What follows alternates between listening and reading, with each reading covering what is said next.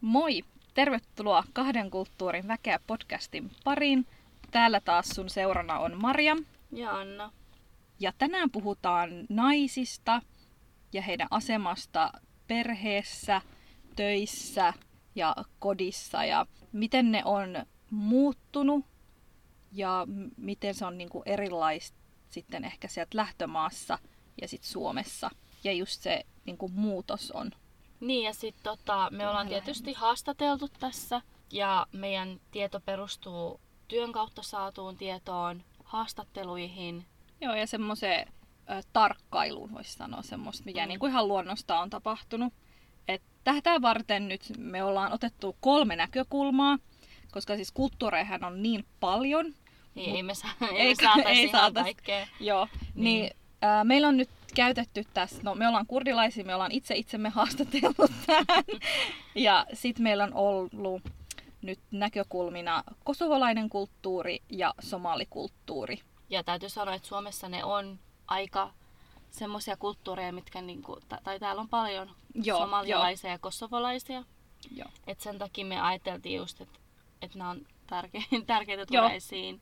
Ja toki me tiedetään myös se, että täällä on suuri venäläisryhmä, arabit, kurdit muutenkin, virolaiset. Mutta nämä on nyt siis semmoiset, mitkä me vaan valittiin, että otetaan nyt nämä. Ja varmasti puhutaan sitten jatkossa vähän muistakin kulttuureista. Mutta siis, miksi juuri naiset on aiheena, niin se on siinä, koska mä olen ainakin niinku myös työn kautta huomannut se, että miten niinku maahanmuuttajataustaisista naisista oikein puhutaan. Et jotenkin ajatellaan, että he on tosi huonosti integroituneet, ne vaan tekee lapsia, ne on vaan kotona. Miten heistä saisi semmoisen... Tiedätkö, kun on semmoinen Iltalehden kommenttikenttä? Joo. Sitten siellä on semmoinen... Perusjampparasista. Joo.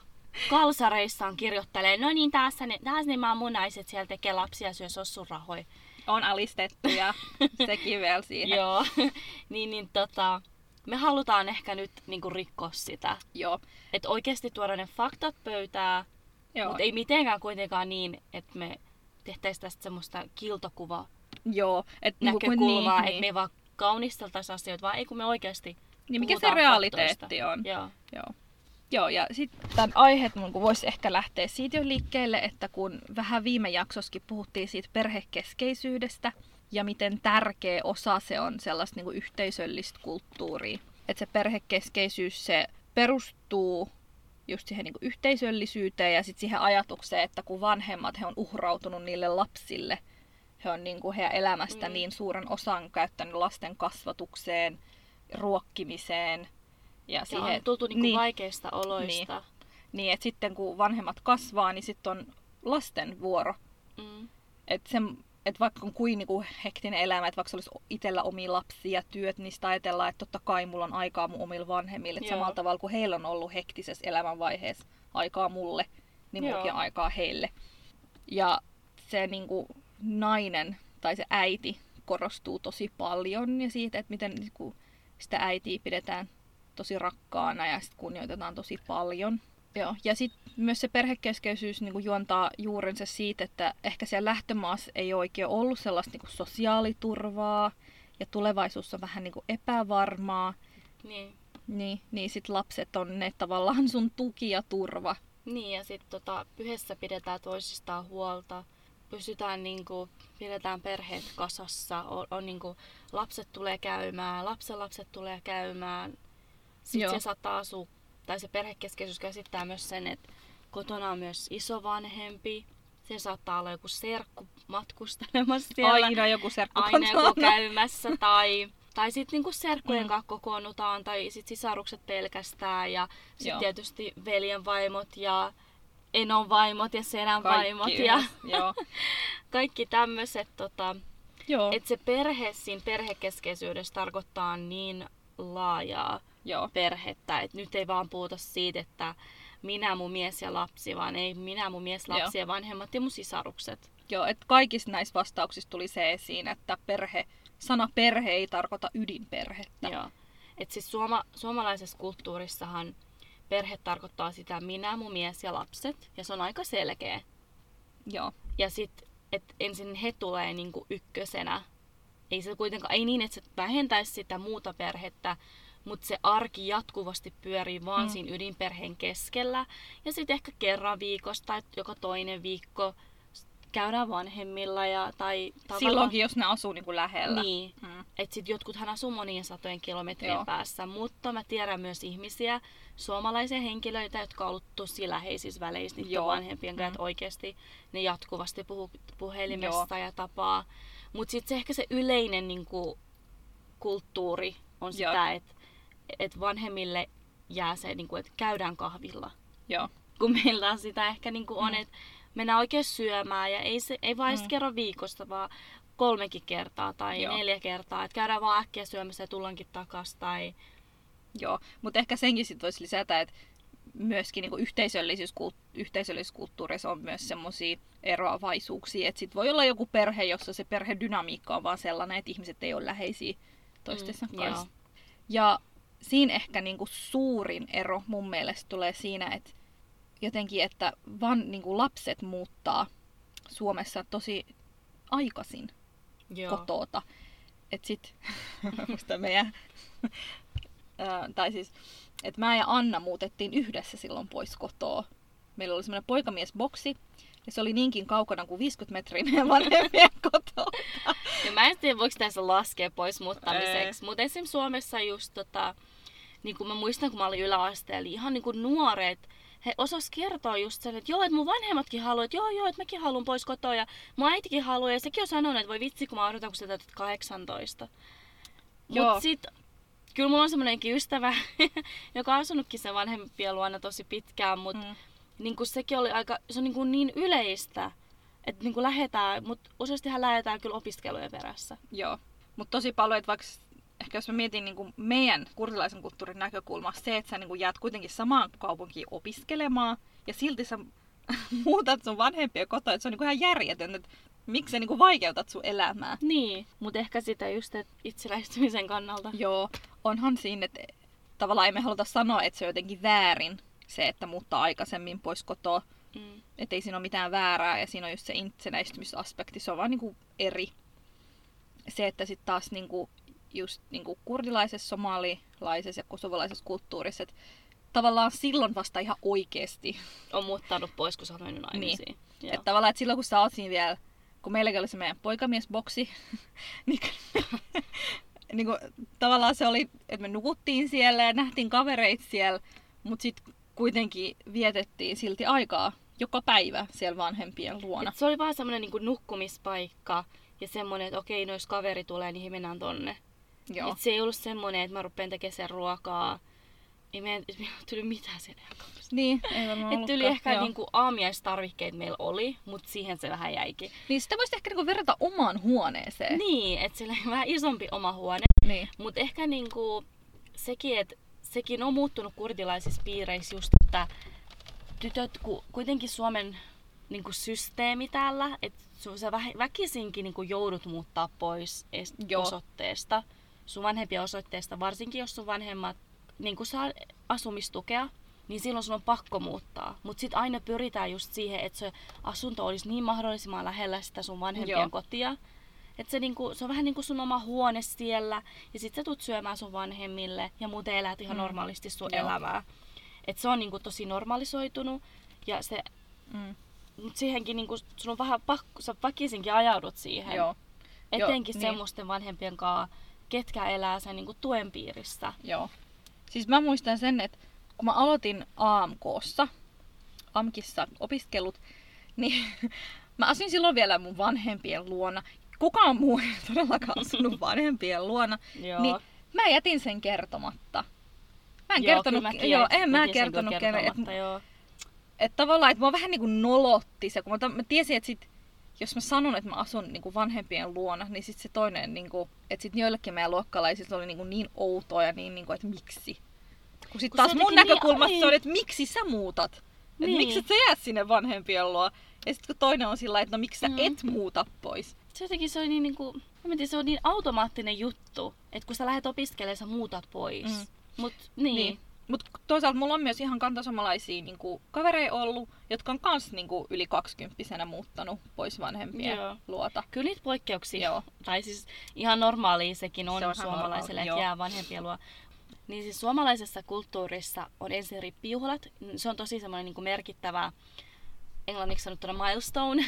Meriitti. Niin semmoinen niinku, semmoinen aika, minkä sä oot ylittänyt. Silloin mennään, niin kuin, silloin alkaa ns. Semmoinen niin kuin nuoruus, aikuisuus tosi vahvasti. Sitten lukiossa, sut, niin kuin, lukiossa tai amiksessa, tai etenkin mä muistan lukiossa, mä osaan sen verran sanoa, että sit niin kuin vanhemmatkin alkoi valmistaa sitä niin kuin nuorta siihen, että hei, lukion jälkeen sä oot sit muuttamassa oikeasti pois. Et vanhemmat toitotti myös sitä sen lapsella, vaikkei siellä ei edes ollut sitä aietta niin kuin muuttaa pois. Mutta lukion jälkeen se tulee niin automaattisesti siinä kulttuurissa, että nyt sä muutat, sä etit sen oman asunnon. Ja se valmistelu oli esimerkiksi sitä just, että ostettiin niitä astioita valmiiksi, vähän kalliimpia astioita, vähän kalliimpia, hienompia pyyhkeitä. Ja sit sä niinku automaattisesti se tuli, että sä muutat pois sen lukion jälkeen, että oli se sun elämäntilanne mikä tahansa. Joo, ja sit kun lukiossa oli niitä, jotka jo asus itse niinku omassa kämpässä, niin se oli niin cooli. Jotenkin ne joo, oli tai niin cool tyyppejä. Et jos sä kävit jo töissä, kun sä oot lukiossa ja lukion ohella, niin se oli vähän semmoista, niin kuin, että se oli vähän korkeampi semmoinen. Cool ja niin, semmoinen aikuinen ja joo, ei mikään lapsi. Joo. Niin sen takia se kolahtaa näissä yhteisöllisissä kulttuureissa, kun se automaattisuus on taas sitä, että ei sulla ole mikään kiire minnekään lähtee. Niin. Tavallaan se, että sä kuitenkin oot siellä niin kuin vanhempien kotona, sä autat niitä vanhempia, niin. Teet niitä kodin askareita. Joo, ja sitten on nää lasten määrä. Et on ollut paljon lapsia, niin se kertoo myös siitä, että missä tavallaan se yhteiskunta on ollut siinä kehitysvaiheessa tavallaan se yhteiskunta on ollut. Et jos on ollut niin kuin maatalousyhteiskunta, niin kuin Suomessakin on ollut, että on tuotettu paljon niitä lapsia, kun on niitä tulevaisuuden työntekijöitä. Niin. Ja kans se, että kun on ne suuret ikäluokat. Niin. No se oli myös sodan jälkeen, kun piti vähän kompensoida kuolemaa. Kauheat ajatella noin. Mut niin, no totta kai siis sodathan vaikuttaa ja myös se, että on niinku tosi korkea lapsikuolleisuus, jos ei ole ollut mitään rokotuksia. Ja sit jos niinku ehkäisy on ollut kehnosti saatavilla tai huonolaatusta. Ja just se, että tavallaan sitä ajatellaan, kun mä menen naimisiin, niin sit mulla on niinku, se oletus on se, että tulee lapsia. Et ei ole sellaista ajatusta, että mä valitsen olla lapseton. Et se on niinku täysin, niinku, ehkä niinku just se kuuluu siihen yhteisölliseen kulttuuriin, että se on niinku käsittämätön ajatus, että miksi sä et halua lapsia. Et kun lapset tuo niin paljon hyvää sun elämään, ja sitä ajatellaan, että sä oot vaan joku itsekeskeinen karmea ihminen, kun sä et halua lapsia. Niin, tai se on niinku se niin semmoinen automaattinen juttu, että no niin nyt kun sä oot naimisissa, no niin seuraavaksi pakkaa ne lapset tulemaan sieltä. Joo. Mutta toisaalta se elää myös suomalaisessa kulttuurissa. Joo. Tai oikeastaan ihan mihin tahansa kulttuurissa meet. Naisella on semmoinen niinku, stigma annettu, että nainen, sit kun se menee naimisiin, niin sit se hankkii lapsia. Ihan missä päin maailmaa tahansa. Mutta yhteisöllisissä kulttuureissa se on niin vahvaa.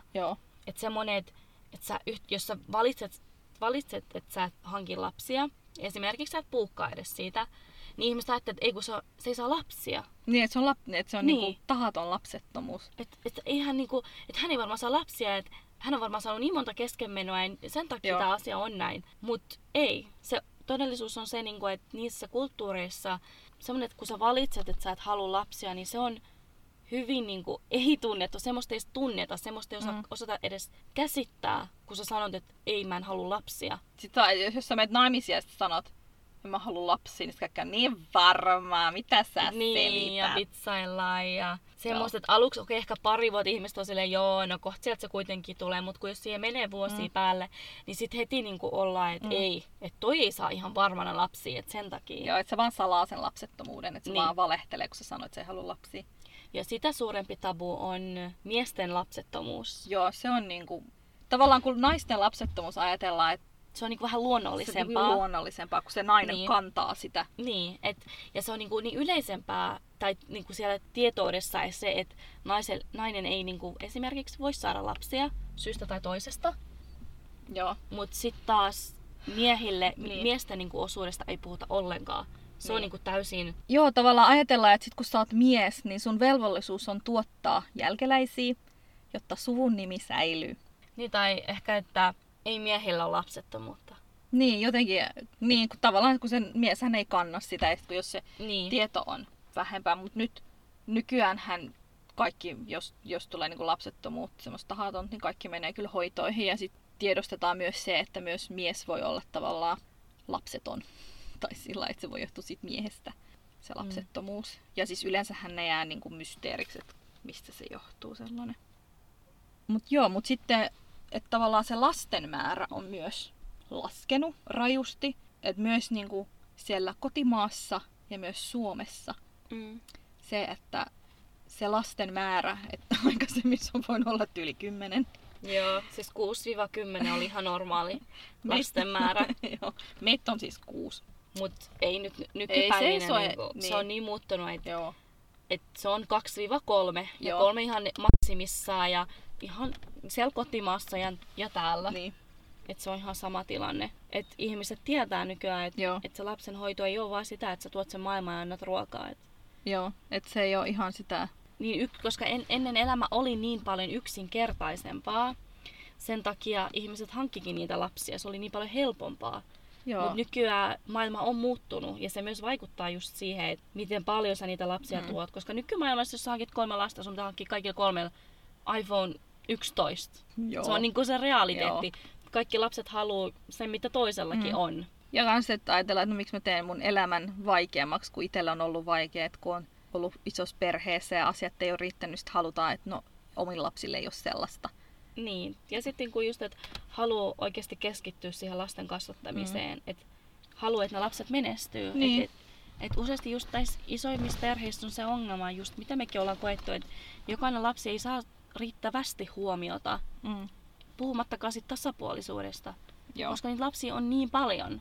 Eikä 2 henkilöä pysty niinku keskittyä jokaisen 6 lapseen 100% ja siis, jos sä menet päiväkotiin, joissain päiväkotiryhmissä on niinku 7-9 lasta, niin ei se 2 aikuista riitä siellä, niin miten siellä kotonakaan.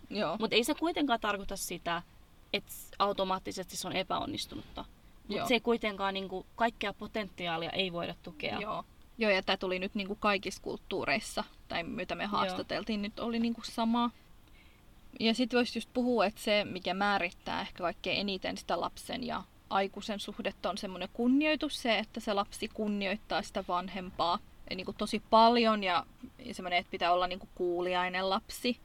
Ja just se, että on just se ajatus, että kun sun vanhemmat on uhrautunut niin paljon sun puolesta, niin siis automaattisesti oletetaan, että sit säkin lapsena teet kaikkea sun niin kuin vanhempien eteen.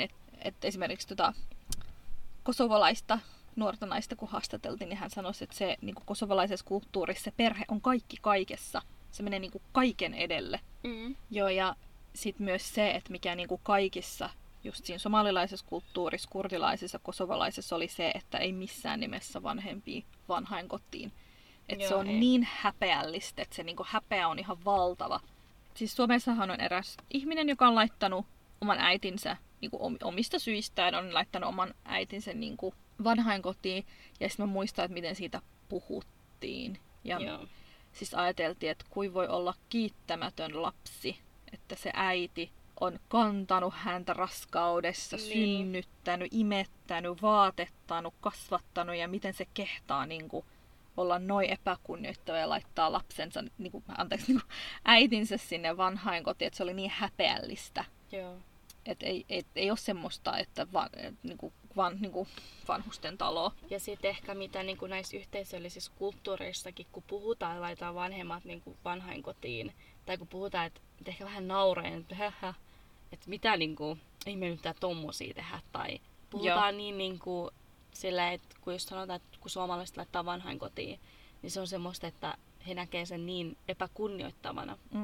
Mutta siis faktahan on se, että jotkut vanhemmat, ne vaatii niinku hoitajan. Ja suomalaisessa yhteiskunnassa sä käyt töissä 8-4 tai sä teet vuorotyötä. Niin, sit on se oma lapsi ja koti ja elämä. Niin, että sun voimavarat ei niinku välttämättä riitä siihen. Mut sit useasti jotenkin tämmösetkin, jotenkin musta tuntuu, että ne vaan jotenkin selvittää sen. Että siellä aina on joku sit näitä niinku vaativimpien niinku isovanhempien kanssa. Että hei, kuitenkaan sit jää yksin, että useasti siellä on joku kotona.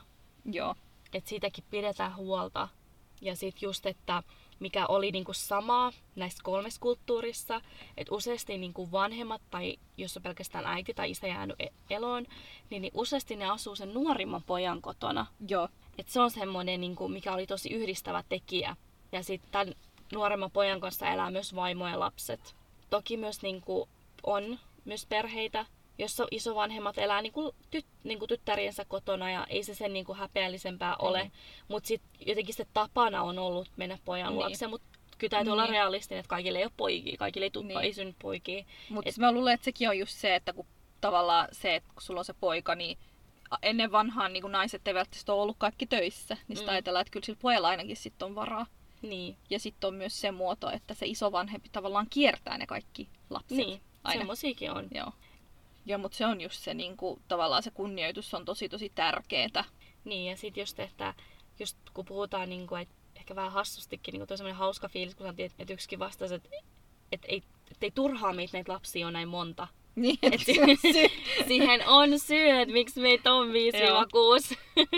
Että just se, niinku, että jos yhdellä menee vähän huonommin tai menee vähän vaikeammin, koska elämäntilanteet muuttuu, niin sitten ehkä toisella menee sillä hetkellä paremmin ja sen luokse voi mennä. Ja sille, että et kuitenkin pidetään, annetaan sille vanhemmalle niinku, turvataan ja annetaan semmoinen varmuus, että et älä huoli. Että jos toiselle ei nyt voi mene hyvin, niin mun luon sä voit tulla. Ja, sit, ja onhan siis niin. Ja sitten jos ne vanhemmat on hyväkuntoisia, että oikeastaan niin kauan kuin molemmat on elossa, niin musta tuntuu, että jos on hyvänkuntoisia, niin heillä on niinku kuitenkin oma koti.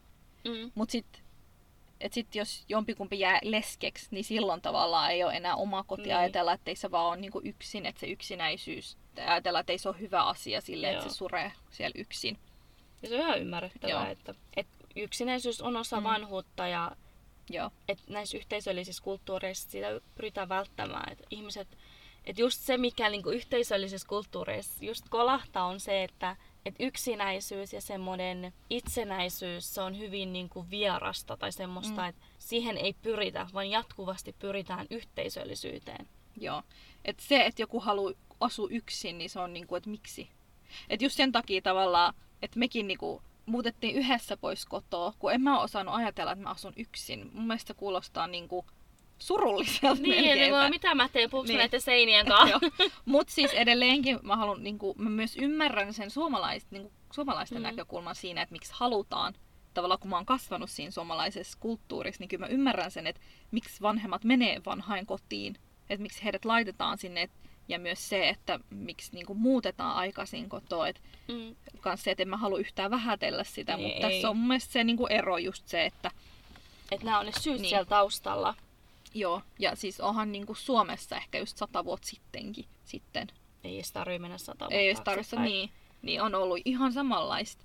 Ihan niinku 40 vuottakin sitten, tai niinku 50 vähintään. Joo, ja sit se, että isovanhemmat asuu kotona niinku jonkun lapsen kanssa, niin se on myös ajateltu, että se niinku vähentää sitä perheenäidin taakkaa, että se hoitaa niitä lapsia, on molemmat se niinku pienenä apuna sillai.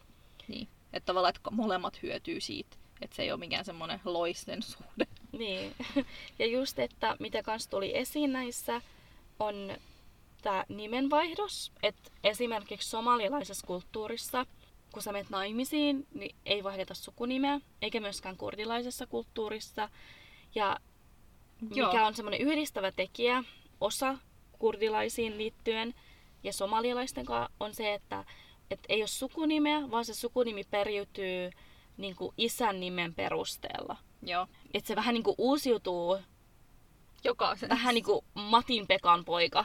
Joo. Tai tämmönen Matti Pekan poika. Ja sit tavallaan, että se sukunimi on niinku oman isän nimi, isoisän nimi ja isoisän isän nimi. Mut useasti se on se kaksi ekaa, että isän ja isoisän nimi tulee sen niinku henkilön nimen taakse. Mut sit taas kosovolaisilla oli niin, että heille niinku oman halun mukaan ja toiveiden mukaan kans niinku, joko otetaan sukunimi, miehen sukunimi, tai sitten ei oteta.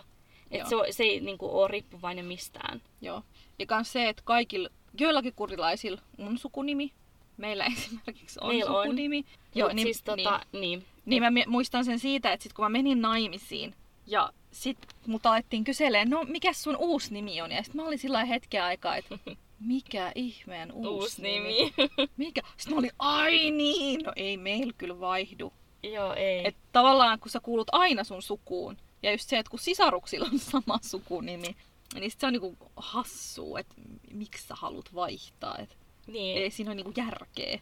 Ja ehkä sekin niinku pohjautuu paljon siihen, että sen islamilaiseen kulttuuriin, että sulla on aina sun oma nimi. Että sut pitää tunnistaa sun aidosta omasta nimestä.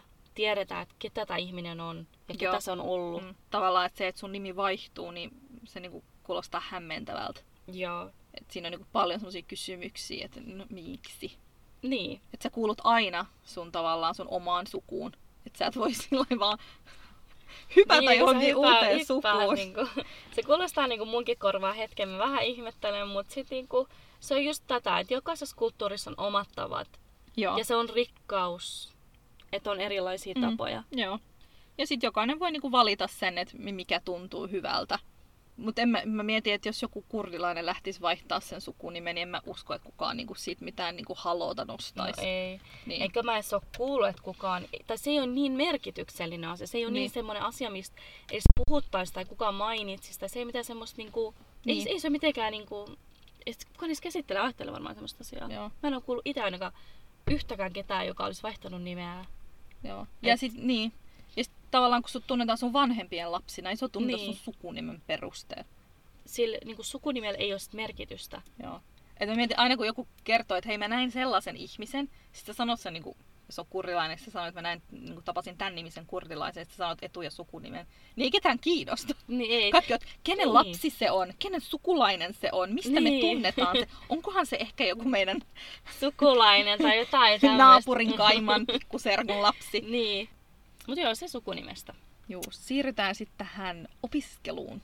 Et tästä vähän kyseltiin... Tai... Se oli tosi mielenkiintoista. Joo. Et kyseltiin vähän sitä, että onko sillä eroa, jos sä oot tyttö tai poika, että miten sua kannustetaan siihen opiskeluun. Ja kans, että mitä jos se sun paikka, mihin sä haluat mennä opiskelemaan, mitä jos se onkin kaukana. Että mitä sit tapahtuu. No esimerkiksi, me ollaan kurdilaisia, niin me ollaan aina vähän, se on vähän niin kuin semmoinen sanaton juttu, että tiedetään, että pyritään siihen, myös niin kuin pojatkin pyrkii siihen, että haetaan se opiskelupaikka niin kuin läheltä. Joo. Et se on taas sitä yhteisöllisyyttä, sitä, että miksi sä meet yksin vieraaseen kaupunkiin ilman tukiverkostoja. Mm. Että sehän on kauhea ajatus ajatella, että sit yksin jossain. Sitten lapset niinku pyrkii hakemaan siitä omasta kotikunnasta tai siitä niinku läheltä opiskelupaikkaa. Ja sillä lailla, että se on sit niinku helppo mennä ees taas. No esimerkiksi mä niinku opiskelin viereisessä kaupungissa. Ja sitten siellä oli semmoinen automatkan päässä, että ei se ollut niinku kaukaa. Että sitten mä vaan menin ees taas. Myöskään siis se, että kun mä opiskelin sairaanhoitajaksi ja se, että meillä oli niinku siinä loppupuolella tyylin kerran 2 viikossa niinku kouluun, niin sehän tuntui niinku järjettömältä, että miksi mä, niinku, vaan että mä käyn kerran 2 viikossa koulu sen takia hankin kämpän jostain toisesta kaupungista, kun sit se olisi helpompaa vaan mennä ees taas. No muistan, mäkin olin siellä silloin ja opiskelin kyllä samaista alaa, niin jotenkin sillä ei se nyt matka niin kaukana ollut. Ja mä muistan, kun eräs ihminen ehdotti, että hei, muutapa munkaan sinne. Sitten mä olin vaan niin kuin, että en. Et ei. Mä katsoin sitä, että miksi ihmeessä sä haluat, että mä muutan tänne sunkaan. Mä asun tuossa 40 minuuttia kaukaa, että ei se nyt niin kaukana ole. Ja eihän se edes niin kuin ollut, nykyäänhän ammattikorkeakoulutkin on niin sitä, että tietokoneella kaikki suunnilleen hoituu. Niin se on ollut niinku jotenkin edes järkevää mun mielestä. Mä en ainakaan nähnyt sitä niin, mutta se niinku pistetään sivuun. Mä en olisi ikinä siltikään muuttanut sinne. Koska mä tiesin, että mä en niinku jaksaisi olla siellä. Mitä mä tekisin siellä päivät pitkät? Yksin. Niin, et okei, oli siellä tuttuja ja sukulaisiakin, mutta ei se niinku ollut sit enää sitä samaa. En mä voi nyt se joka päivä ravata, että hei, mä tulin taas tänne. Vieras kala haisee kuule 3 päivän jälkeen. Joo. Mut sit niinku... Että tämmösiä, että voi olla siellä just taustalla, mutta ehkä niinku, että nykyään kuitenkin tuetaan tosi paljon. Se on korostunut se tuki tytöille etenkin, että tuetaan, kun se tyttö lähtee kauemmas opiskelemaan. Ja sit poikia on aina tuettu. Et niinku, siinä on tavallaan ajatellaan sitä turvallisuutta.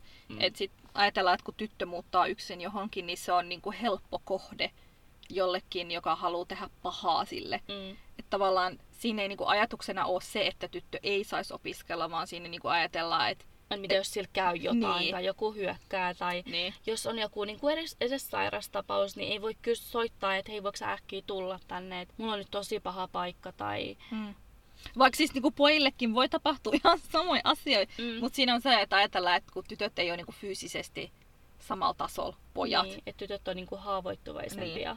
Niin. Kyllä se niinku nykyään on muuttunut, että kyllä tytötkin menee niinku kauemmas opiskelee, mutta silloin tavallaan siinä on niinku, että se ei ole vaan, että no mä menen jotain opiskelemaan, mitä mä voisin tässä samassakin kaupungissa opiskella. Et silloin ajatellaan, että sit se on joko tyyliin menossa opiskelemaan lääkäriksi tai juristiksi. No ei edes sitäkin mun mielestä. Siis niinku, niin. Kunhan se on niinku ammattikorkeakoulutasosta, että se oikeasti niinku tuo jotain, kantaa sua niinku niin pitkälle. Joo, että tavallaan, että sillä on joku arvo se, että sä muutat kauemmas. Joo, mutta se oli... Mulla ainakin uutta, että somalilaisessa kulttuurissa tavallaan ei ole ollenkaan tätä. Somalialaiset tytöt, niin heidän tavallaan somalilaisessa kulttuurissa niin tavallaan tyttöjä on mennyt myös niinku ulkomaille opiskelemaan. Ja siihen niinku tyttöjen kouluttautumiseen kannustetaan tosi paljon, kun ajatellaan, että sit kun se tyttö kouluttautuu, niin sit hän voi olla itsenäinen. Hän ei tarvii niinku olla riippuvainen kenestäkään. Että hän on niinku, että sit se on niinku tosi paljon itsenäisempi. Kukaan ei tavallaan voi. Niin, kun se on semmoinen, niin kuin, se takaa sille tytölle semmoista menestystä, että sen ei tarvitse odottaa enää miehen kättä, niin. Jotta se voisi esimerkiksi taloudellisesti elättää itseään. Joo. Ja mun mielestä hän näkyy enemmän tuolla työkentällä just tää, että koska somalilaisia on ihan hirveästi tuolla työkentällä. Joo, siis on niin kuin oikeasti. Ihan mille alalle, kun sä meet. Se on niinku yksi näkyvimmistä. Niin. Ja he on tosi aktiivisia, tosi integroituneita. Niin.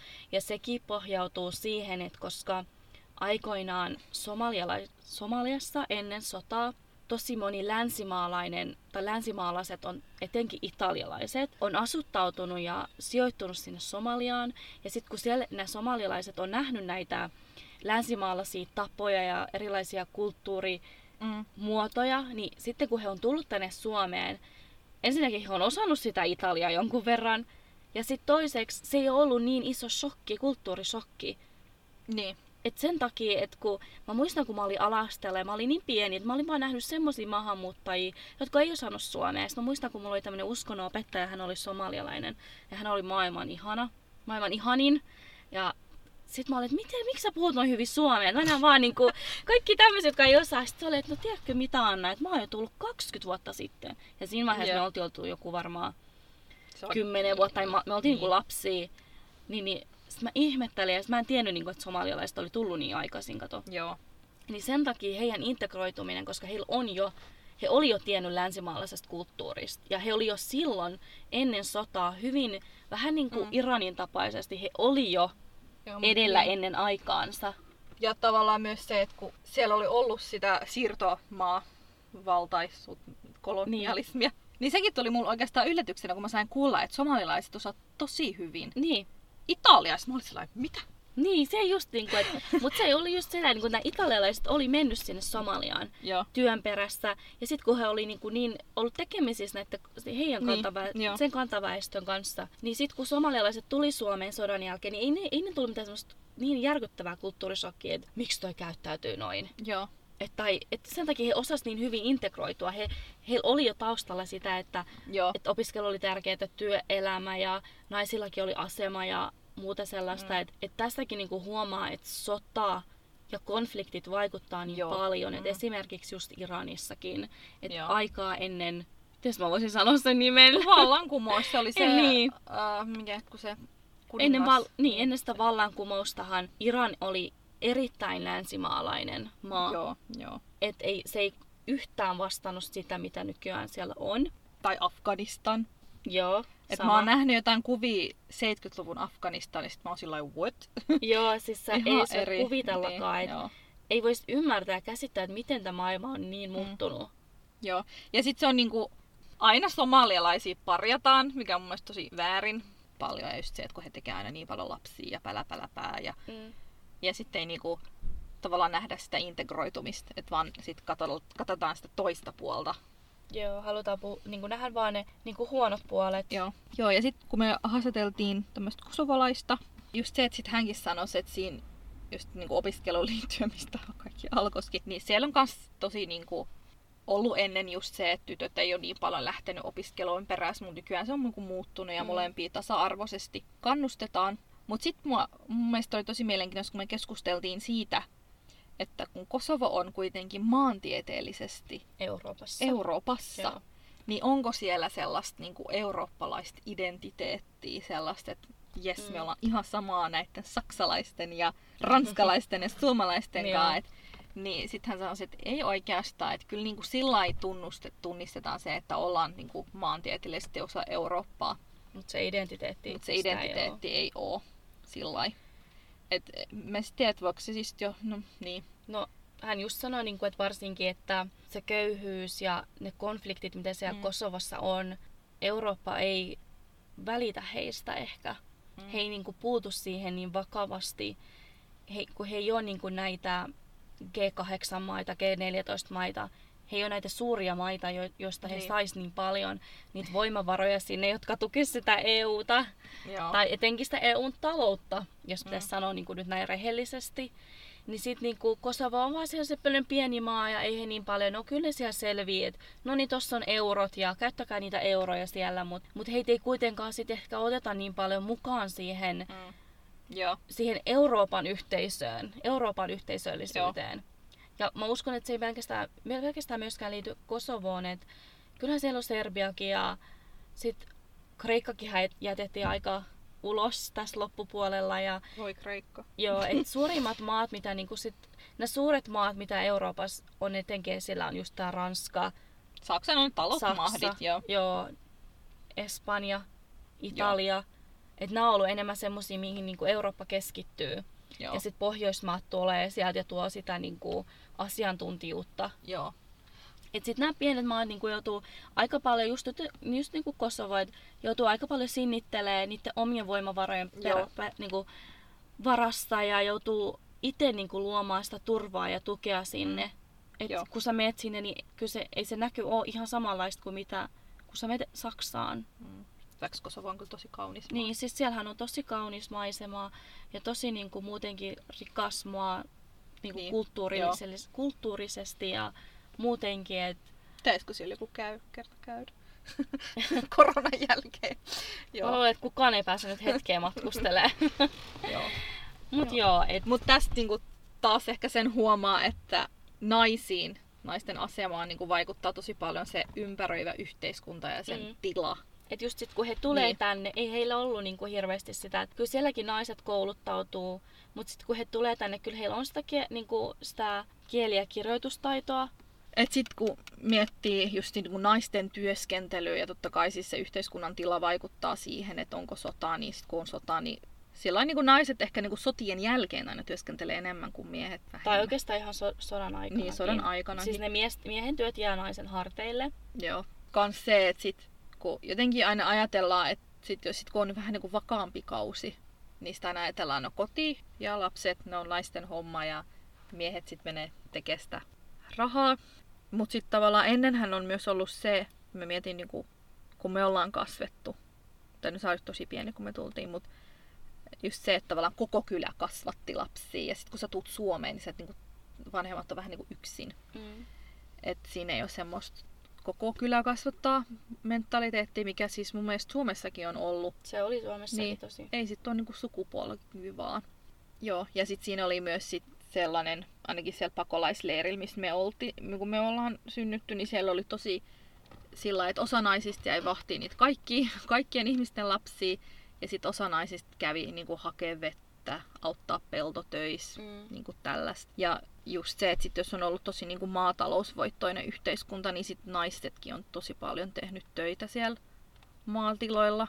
Mut just se, että sit naisten uravalinnat, tosi paljon korostui se, että siellä yhteisöllisissä maissa, kun naiset menee töihin, niin ne työpaikat tosi paljon joustaa siinä, että sitten pystyy vähän paremmin sitä kotia ja perhettä yhdistää.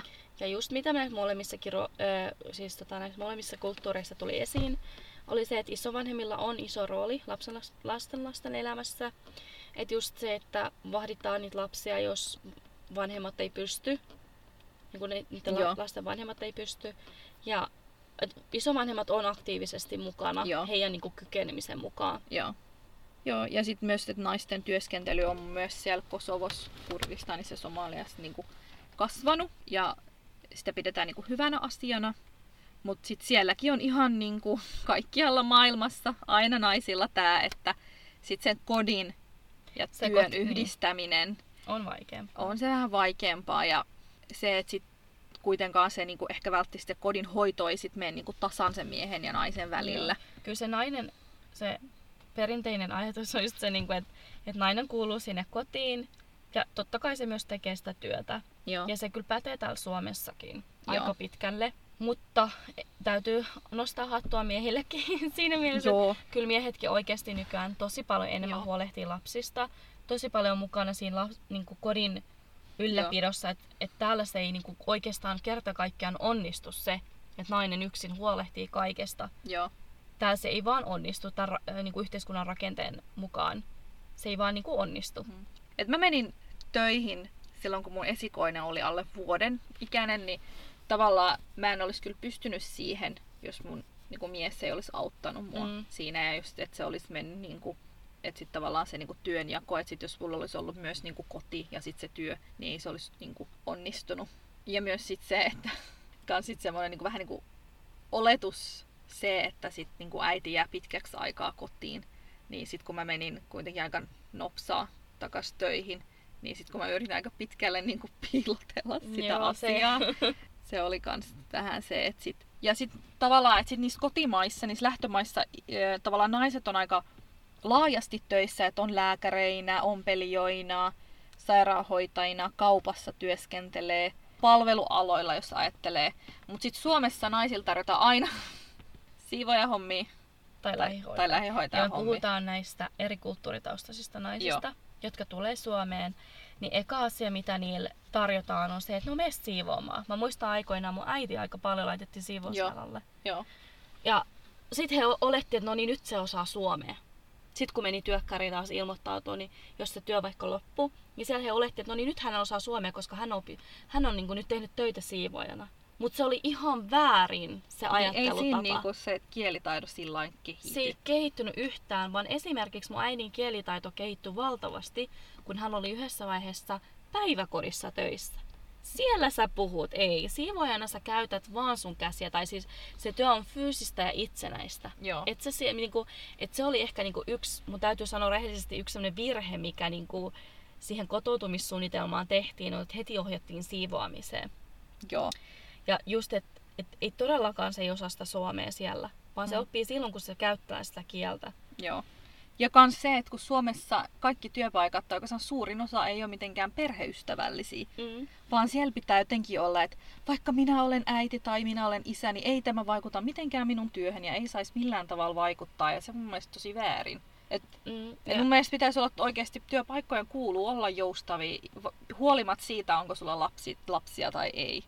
Että pitäisi niinku tosi paljon miettiä niitä eri tapoja, miten sitten niin, että niinku on varmasti nykyään se on niinku niin laajempaakin tuo työkenttä, mitä tarjotaan just eri kulttuuritaustaisille naisille. Että just, että lyhyemmät työpäivät ja semmoinen osa-aikaisuus olisi ehkä vähän parempia ratkaisuja semmoisille niinku aloille, missä niinku sitä kieltä pääsee käyttämään. Semmoista niinku just palvelualoille ehkä. Ja just, että se on niinku pieniä lapsia. Tai semmosia, jotka on vielä siinä iässä, että tarvii vähän enemmän hoivaa. Että just jos katsotaan niinku kokonaisena sitä niinku naista, ei katsota vaan, että okei, hänellä on eri kulttuuri- ja kielitausta, vaan katsotaan, että mihin hän oikeasti kykenee. Joo, eikä ole vaan sitä oletusta, että kun sä oot nyt maahanmuuttaja, niin totta kai sä haluat olla siivousala tai niinku... Niin. Ja totta kai Suomessakin on myös sekin niinku ehkä, että kun vaaditaan myös niin paljon nykyään siihen ammattiin, sitä sun niinku koulutusta. Et sit pitää niinku uudelleen vähän miettiä, et mut nykyäänhän on nyt niinku parempi tilanne, että on niinku tällaisia naisille suunnattuja paikkoja, missä voi käydä juttelemassa ja eri palveluita ja mut tavallaan, että se ei ole niinku yhtenäistä.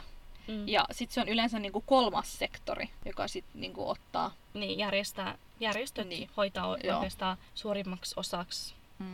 Ja sillä että niinku, että se työ myös niinku pystyisi kantamaan sen työn ohella, että naiset vois myös jatkaa sitä avioelämää, sitä, että miten voi jakaa sitä kodin työnjakoa ja lasten kasvatusta. Ja sitten on myös naisia, jotka on eronneita, on leskejä, yksinhuoltajia. Ja sitten, miten heitä voisi tukea enemmän. Niin. Ja kans se, että sit myös, mikä tuli kaikissa vastauksissa, on se, että semmoista niinku avioeroa pidettiin vähän niinku nolona. Semmoinen hyssyttely. Semmoista hyssyttelyä, vaikka se on niinku kasvavassa suunnassa. Ja sitten etenkin somalialaisilla on, mitä meidän haastateltava kertoisi, niin hän sanoisi, että kun se on niinku niin räjähdysmäisesti kasvanut. Ja että miten se niinku avioero on sit niinku tosi paljon vaikuttaa siihen elämään ja siihen... Totta kai jos miettii, että niinku ihan kaikissa kulttuureissa, jos on niinku perhe, jossa on ollut avioero, että just se, että no miten lapset, että missä he on, miten niinku lastenhoidot järjestetään ja kaikki tää. Ja just se, että sit se niinku voisi olla myös se työelämä joustavampi niinku molempien kannalta, myös sen naisen ja sen miehen kannalta, että sit pystyisi niinku oikeasti myös keskittyä siihen omaan perhe-elämäänkin, kun se on kuitenkin yhteisöllisessä kulttuurissa tärkeää. Ja varmasti myös niin kuin suomalaisessa kulttuurissa totta kai. Joo, mutta se myös, että kaikessa myös tuli se esiin, että nykyään niin kuin miehet ottaa enemmän sitä vastuuta kodista ja perheestä. Ja just se on just siinä, että tavallaan ennen kuin oli se, että koko kylä kasvattaa, niin ei sit välttämättä, jos se, sit kun miehet painos niitä jotain 12 tunnin päiviä, niin sitten jäi vähän semmoinen päälle, no ei mun sit tarvii niinku miettiä näitä asioita, niinku, että sit tavallaan vaimo hoitaa sen. Mut nyt sit kun tulee uuteen maahan ja myöskin, että koko maailma on niinku kaikkialla muuttunut, niin sit miehetkin on ottanut niinku enemmän roolia. Joo, kodin niinku ylläpito ja semmonen, että okei, no mäkin voi viedä lapset ulos ja käydä hakemassa päiväkodista ja niin edelleen, mut ehkä vähän semmonen niinku, että vaipan vaihto, tämmönen vauva-aika kuitenkin kuuluu enemmän vielä edelleen naiselle. Että toki isät vaunuttelee jo, mutta semmoinen just se hoiva. Ja mutta toisaalta sekin liittyy vähän ehkä tämmöiseen äitiyteen, että oikeasti kun sä oot tuore äiti, sä haluut itse hoitaa sitä lasta. Joo. Ja kans se, että sit, kun sä oot äiti, niin sit on aina joku kauhea semmoinen äitimyytti, että nyt kun mä oon äiti, niin nyt pitää olla tehdä kaikki täydellisesti. Joo. Ja semmoinen... Niin, ja se elää niin kuin myös kantasuomalaisten keskuudessa ja maahanmuuttajien keskuudessa. Mutta kyllä Suomessahan miehet myös osallistuu siihen niin kuin vauvan hoitoon enemmän ja merkittävästi enemmän, mitä näissä yhteisöllisissä kulttuureissa. Mutta tämäkin just menee siihen miesten ja naisten rooleihin, miten se jakautuu jokaisessa kodissa niin erilainen, että ei oikeastaan voi edes vertailla, että missä enemmän ja missä vähemmän. Joo. Koska mekään ei täydellisesti 100% voida tietää, mitä niiden ovien takana tapahtuu. Joo. Voi olla, että joku sanookin, että hei, en mä hoida mun lasta, mutta todellisuudessa hän hoitaa. Ja sitten taas toisinpäin. Että ylistää itseään, mutta sitten se niinku hoitaminenkin on niin vähäistä. Että nämä on just tämmöisiä, jokainen asia on niin kaksipuolinen, mikään ei ole niin mustavalkoista. Ja jokaisen asian niinku taustalla on syy. Joo. Jokainen asia johtuu jostakin. Joo, ja just se, että se niin kuin naisten asema, jotenkin tosi paljon tuodaan sitä esiin, että naisilla on niin kuin huono asema maahanmuuttajanaisilla siinä heidän perheessä, vaikka se ei välttämättä ole niin kuin totta. Mutta sitten just, että kyllä niin kuin samalla tavalla kaikki naiset aina niin kuin kamppailee sen asian kanssa, että nyt kun mä menen töihin, onko mä hyvä äiti? Tai että jos mä oon nyt niinku tosi väsynyt kotoa, niin onko mä jotenkin huono äiti, kun eikö mun pitäisi olla semmoinen, tää on niin ihanaa ja olen vauvakuplassa. Ja...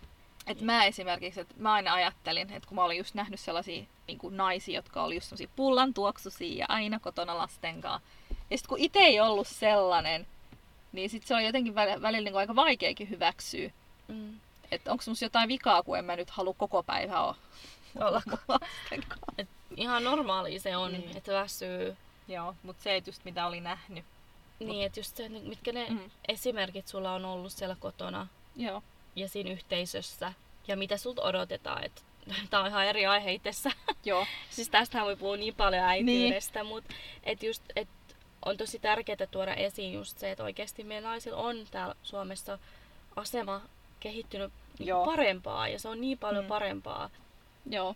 Ja just se, että ehkä mitä me halutaan just tällä jaksolla erityisesti tuoda esiin se, että tavallaan maahanmuuttajataustaiset naiset kamppailee ihan samoja asioiden kanssa kuin ne kantasuomalaiset naiset. Et se, että jotenkin vaan nähdään se, että kun on maahanmuuttajataustaisen nainen, niin hän vaan haluaa olla kotona, tehdä lapsia ja viedä valtion varat.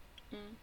Ja sitten on alistettu ja pakotettu ja ei se ole oikeasti itse valinnut tollaista elämää, mikä sillä on. Ja, et se on jotenkin välillä aika raivostuttavaa.